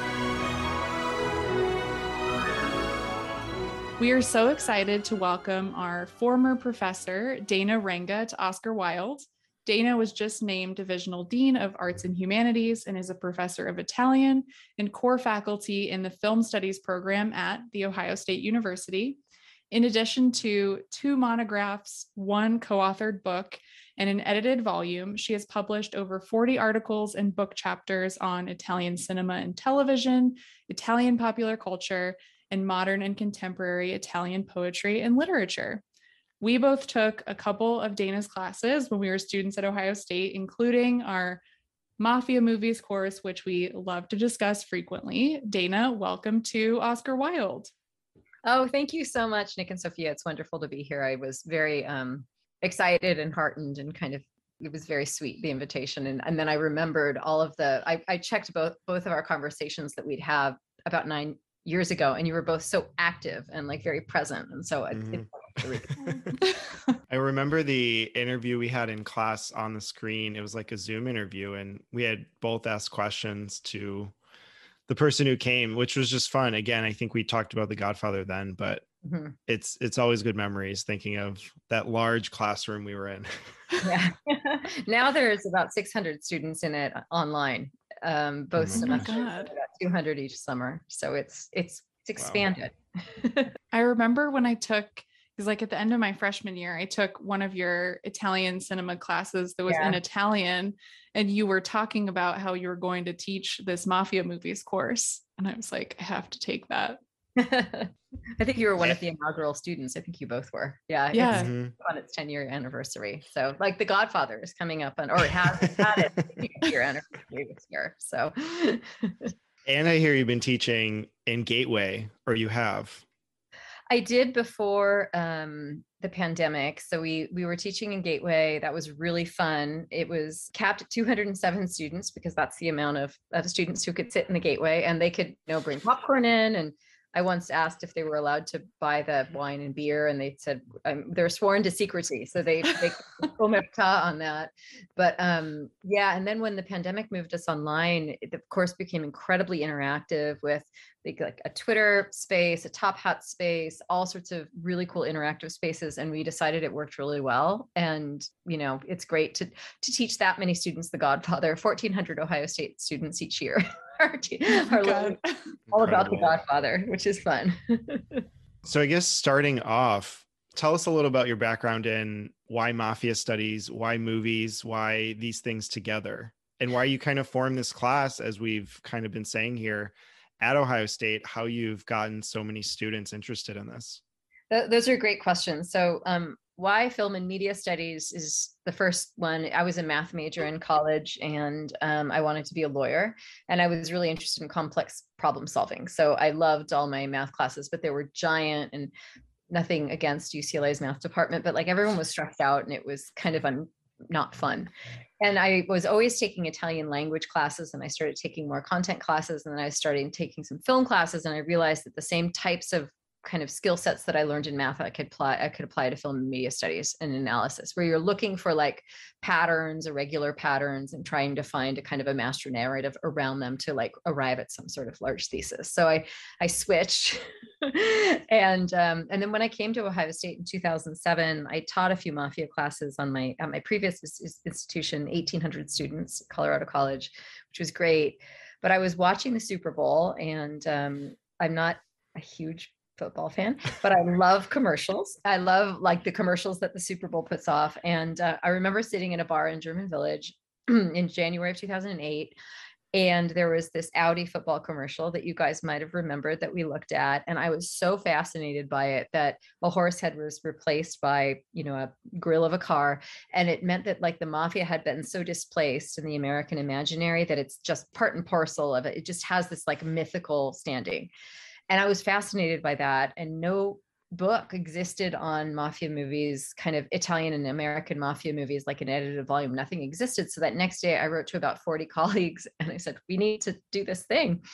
And we ended up, it was about a year and a half project. And I, the Mafia Movies a Reader emerged from that commercial watching experience. And then I loved, I came to OSU because of the public land grant mission, teaching students from all sorts of different backgrounds, you know, um, just really engaging with like what's interesting about the state of Ohio and what could be doing.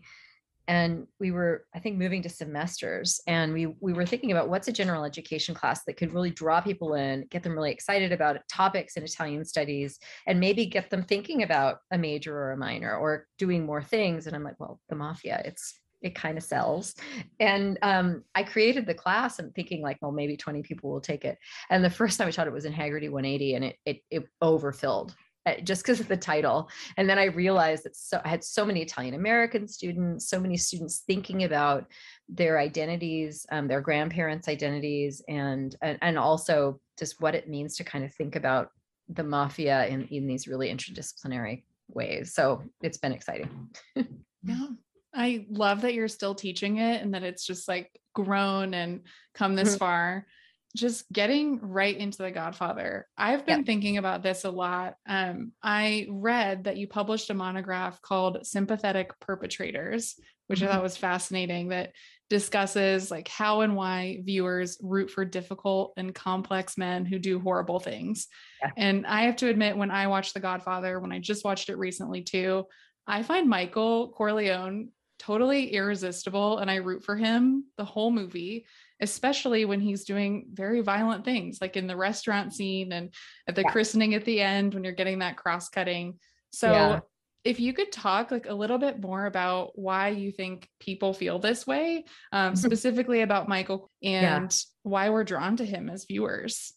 That's a great, a great question, and and kind of complex anti-heroes, sympathetic perpetrators, good bad men, whatever you want to call them, have been around for a very long time. But The Godfather in 1972 kind of like sealed the deal, and now there's this uprising insurgents or whatever you want to call it of anti-heroes, especially in television. You know, I, I don't know if mm-hmm. either of seen in Italian context Gomorrah or Suburra. If you haven't watched them immediately, they're just fascinating mafia criminals who are just represented in super sympathetic terms and they do way worse things than michael.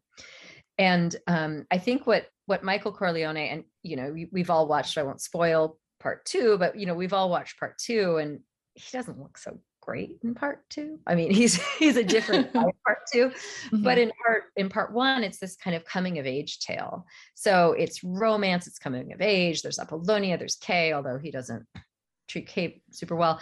But um, it's it's kind of a lot of those master grand narratives that people really like to buy into. So and the mafia. So it's this guy. He's a war veteran. He's a he's an Ivy League. He's a Dartmouth grad. He's someone who never wanted to be involved in his father's family, but yet he's pulled in because of what it means when the hit on his father happens. So it's also a family story. It's a, you know, it's, it's, and a lot of people have written about the Godfather in terms of like an anti-capitalist American, you know, expansion, what's happening in Vietnam. And it's kind of a, it's, it's a critique of what's happening in, in Vietnam at the time. But with Michael, he's good looking. You know, he gets hit by Captain McCluskey. That I mean, that when Captain McCluskey hits him on the street outside of the, the hospital, in the book that is such a big deal. And that um, the scar on his face the contusion that he has on his face is constantly talked about in the in the book. And he actually has surgery in the book to like remove it but it's barely referenced in the film because that's this like this is like he's been wronged and he needs to get revenge. And he's protecting his father who's a man of the soil a good guy he's never done anything wrong you know?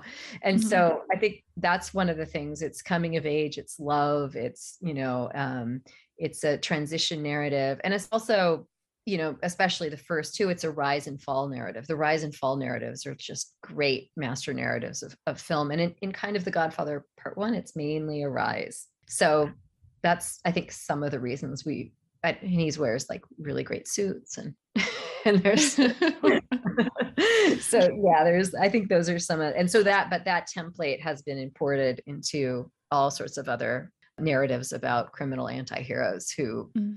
viewers are positioned to root for despite their they know they're bad but they don't care yeah, exactly. and one, I think The Godfather compared to part two, right? It is that rise because you have, you open with a wedding, you end with a baptism. There's no fall really there until you get to part two. Well, and I would say there is one fall, which is the last two minutes of the film with Kay. Oh, yes. yes. Yeah. And that's mm-hmm. that really meaningful, interesting moment when um, I think it's masterful. And I have no, you know, a lot of um, people who work on Hollywood film production would be able to speak to this much better than I could. But how they position the camera within the room with Michael and his new underlings who are baptizing him as Godfather, but Kay's outside um, and the door shut. She's framed kind of within the space. So she's really central, but she's excluded. But the viewer's inside with Michael, but looking at Kay but she's looking at the viewer and she's inviting i think that that it's a direct eyeline match to the viewer and mm-hmm. so it's lingering kind of like what's happening here that i think is um, suggesting the fall that the part two completely gets out so that's that's the one moment where i'm mm-hmm. you know i'm always i also love you know gender studies so i'm oh, obsessed yeah. I have a question about that later on. So I think it's clear that The Godfather is an easy stepping point for one for students, for anybody of the one movie they know related to the mafia. It's The Godfather and it's yeah. one of the most influential of all time. But do you find any other reason why this movie in particular is why you like to start your course? I think we had talked about a short before this and we read some mm-hmm. articles about the Black Hand, but why The Godfather is the number one out of all of the mafia related yeah. entertainment out there? So you want the truth. well, there's a there's a I don't want to say a marketing ploy, but um the right. Um, yeah. I think so. One of the things I've realized in teaching this film for so many years is that so many students, I don't think you two think they've seen it, but they're actually never seen it, at least in its entirety. But it's so like ingrained that they it's all over popular culture. It's like all over the place, you know, the Horsehead scene and the the score and everything and, and then they're like wait i've actually never seen it and i had no idea it was this long that's one thing that i was you know like three hours long and um and so i like to start that because i think there's a practical reason because if you'll remember that course the film after this is the leopard which mm-hmm. is longer and i find the mother of all italian mafia movies and i know it bores mm-hmm. students tears, but it's essential to understanding that the mafia was born part and partial with the Italian state. And it kind of explodes the myth of the mafia that the that I think the Godfather purports, which is just like a sense of being, it's a sense of rustic chivalry, it's protecting, it's I mean, The Godfather is also deconstructing that myth that it's simultaneously putting forward. But I think it's it's a really good hook at the very beginning to get students to think critically about the mafia. So you remember how I teach it, it's not glamorization of organized crime. It's that this is like simultaneously um, deconstructing the myth that it's constantly putting forward, much more so in two, but in one. And so it sets the stage for a really, really interesting kind, kind of longitudinal conversation about how the glamorization versus the quote unquote, if you want to say it, reality of the mafia. Um, it's also incredibly exciting to teach. It's so much fun to teach. I mean, you could every time I teach it, there's new stuff I noticed. I remember like when I taught it with you guys, I didn't notice this one thing, which I do is the break of in the frame, which is this narrative thing that I'd never noticed before after seeing it God knows how many times. And then every time you watch, you see new amazing things because of its like masterful construction or mm-hmm. um, but yeah, that's I think it's a great starting off point to get people really deep in the material. What are some of just your favorite things that you've noticed recently that you maybe missed before that students have picked up on that you've really liked? So one of the things I've been working on, I've given a few talks about this now, and I'm writing an article about it, which is the the Godfather at 50 in light of Me Too and Black Lives Matter. So what I've noticed significantly as demographics in higher education have shifted and as students in the class are increasingly more diverse from all sorts of standpoints you know race gender ethnicity first generation status etc they're kind of refusing to take the casual racism the sexism and the misogyny in films like the godfather mean streets you know all the they they don't like it and I, I totally so that's one thing i think is super interesting in terms of thinking about the godfather at 50 right now it's a totally it's being received very differently by students than it was in the past where mainly people were more concerned about the violence against the horse you know and now mm-hmm. it's like mm-hmm. the violence against connie uh, you know that that scene with with um carlo beating her is, is mm-hmm. horrible you know and and the the race racial slurs throughout the film against mainly against African Americans, against Irish, are all meant to shore up the status of the Italian Americans and make the Italian Americans like somewhat better. And that's one of the things I've really, really noticed and I've taken to heart because I've had an increasingly I have the last few times I've I taught the film I had a really large group of African American women in the film, and this is during you know summer of 2020 or April of 2020, and we're like talking about this film, and you really have to say whoa, this is super problematic and let's take the film to task for this but also appreciate it as a really important work of art. So that's one of the things but that's dear to my heart as well in terms mm-hmm. of so that's one of the main kind of things that's that's standing out to me. And i also like how i mean students are constantly pointing out new stuff to me and finding all sorts of things in popular culture. So now i have a list of maybe a hundred or more. I have this archive of 100 popular cultural moments where The Godfather is referenced. you know, you know, I'm wondering like, do do 18 year olds now have they seen The Godfather? What are they? What does this mean to them? You know, they just know about it from conversation and from you know popular culture and media and things like that. Yeah. Thank you for mm-hmm. that. That goes perfectly into my next question. I want to hear from you about the women in The Godfather. It's mm-hmm. always been something that's fascinating to me when I watch it, just how there's this striking contrast between Apollonia and waspy Kay Adams. and you have Mama Corleone and you have Connie. And I I think I would like to hear from you just like how do you think Coppola uses these women and these characters to portray women in the mafia or to show like how women were in the mafia and then also to think about or maybe illuminate Michael's shifting transformation from going from yeah. this war vet to Don in the end?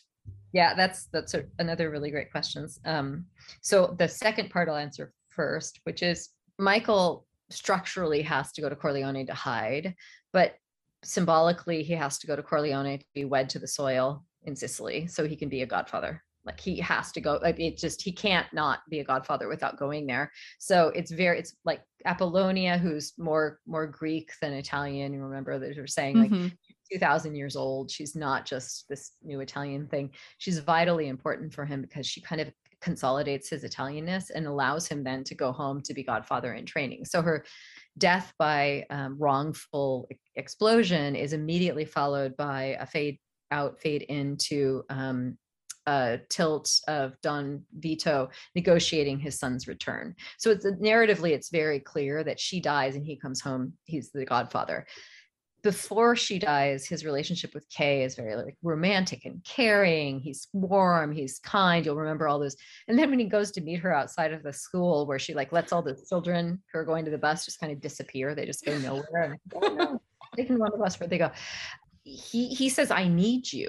He doesn't say i love you. He doesn't say you know he needs her to have kids so he needs her to be the next godfather. He needs her to have the role of wife and mother. So i think that trend that shows that his transition from and i think at that point when he says that he, he, he definitely changes. He even changes earlier you know after the hit on his dad in the hospital but um so that's that's something I think these two women, as you said, waspy white, but she wears brilliant colors, bright colors. She's very straightforward. She asks questions, not getting direct answers. And Apollonia is like Tuesday, Wednesday, Monday, Monday, whatever. You know, she barely speaks. She's and um the women, I think in the film, Mama Corleone is named Mama Corleone, which is I think important to note that she mm-hmm. doesn't have a real name. And she's always in the kitchen holding babies. I mean, there's the wedding scene when she's singing uh, Connie is is beaten by her husband. She reacts violently after um, he's murdered by on the orders of Michael. Um, there's the nameless women who Sonny sleeps with. They don't really have roles, and then you have you know you have Apollonia and Kay. And um, one of the things I I found interesting is in terms of star studies and like thinking about um, work on the people who actually were cast in the roles in these films there's tons of work on the men, but there's nothing on the women. And these are like really Talia Shire, you know, this is like these are big names in in mm-hmm. Hollywood and people don't really look at them as interesting cases for star studies. So I I think it's a massive lacuna last thing I'll say, the re-release for the 50 year trailer when it came out in I think February 23rd, the last frame in that is is Kay again staring at the audience and then it ends. So it's like her lingu- lingering ambivalent position as a woman in the mafia is still is still there and it's is still like super unanswered. Ugh.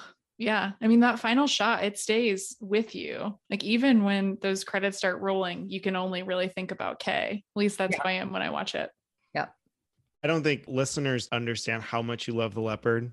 Love the leopard. I want to emphasize this before my question and maybe thinking of other mafia films or Italian made films, but what do you think would be a good double feature or small list of other movies that would pair well with The Godfather? Besides also Godfather Part 2, obviously.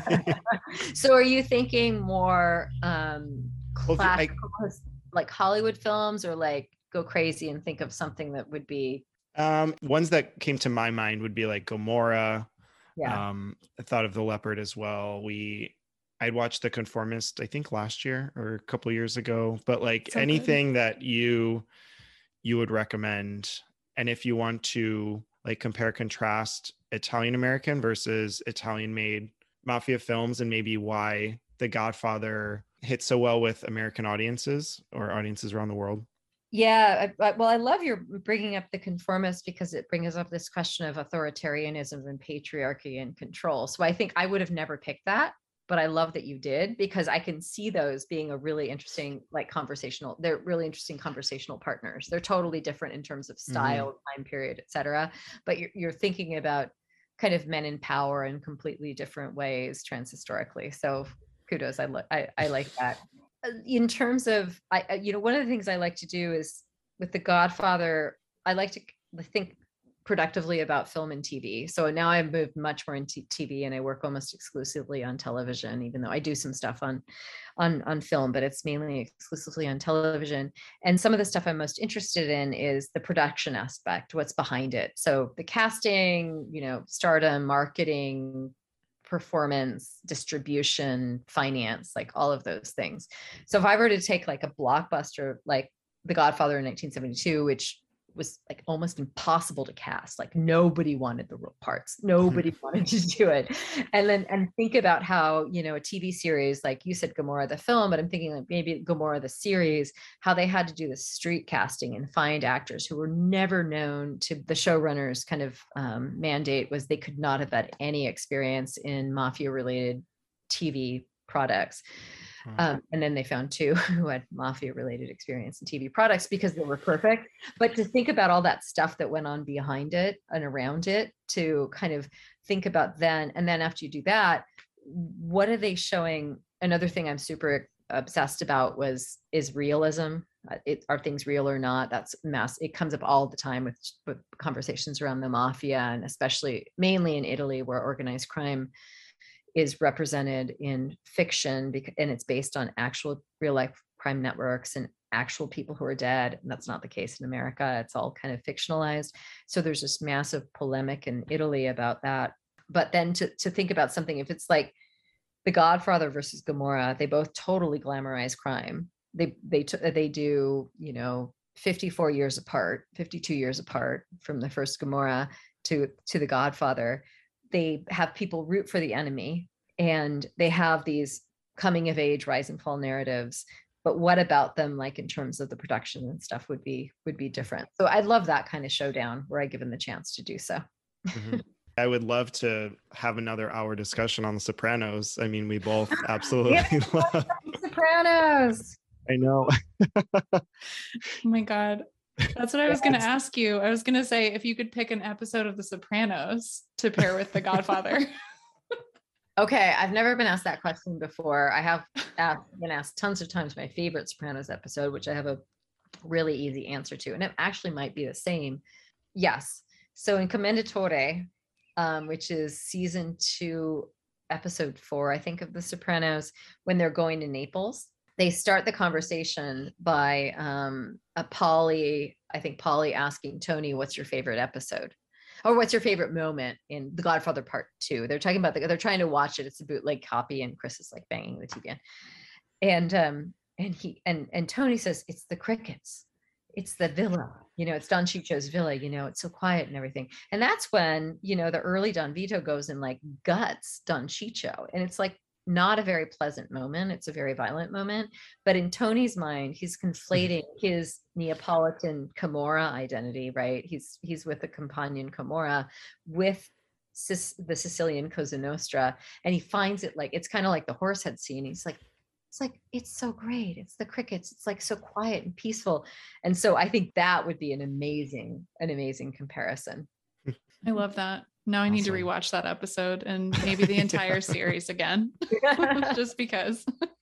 I found in teaching Sopranos, it's incredibly contemporary for for students, even though you know you'll remember that Carmela's pants, she wears these pants. She's incredibly dated, like hot, the clothing is incredibly dated, but students are still now they respond to it as this contemporary, like not even a that it's it has some sort of special status as being you know something it's not retro it's just like oh, i just love it and have to watch all six seasons right now mm-hmm.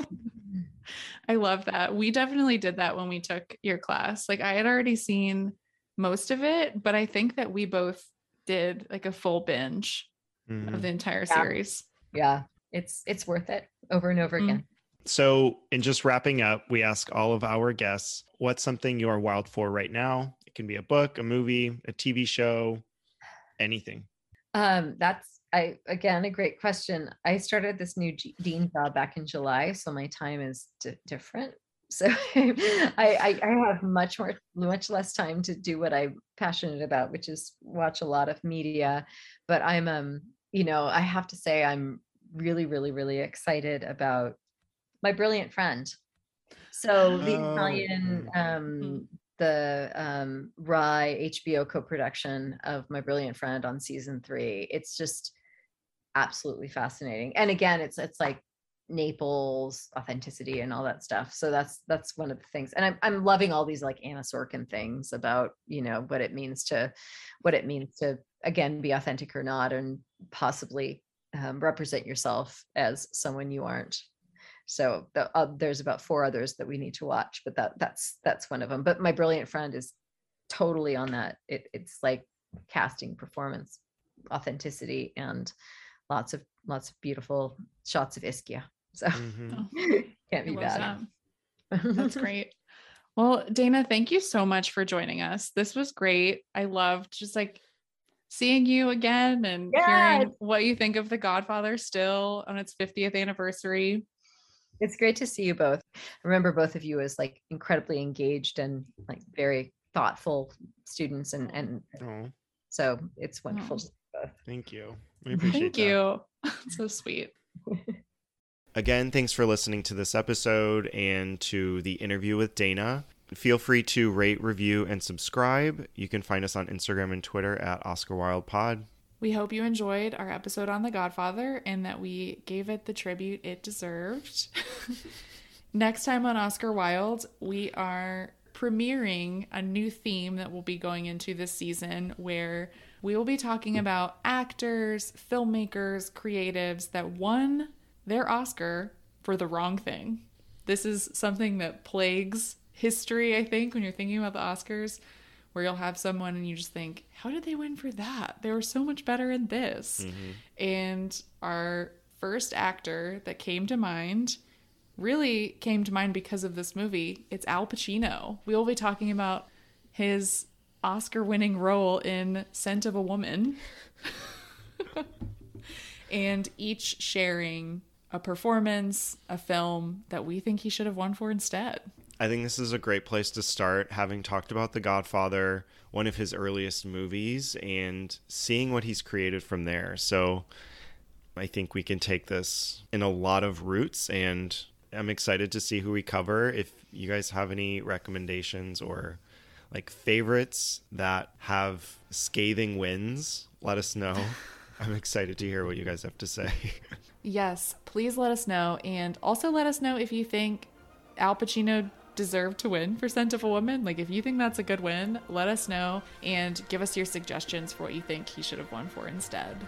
Thank you again for listening, and we will see you next time.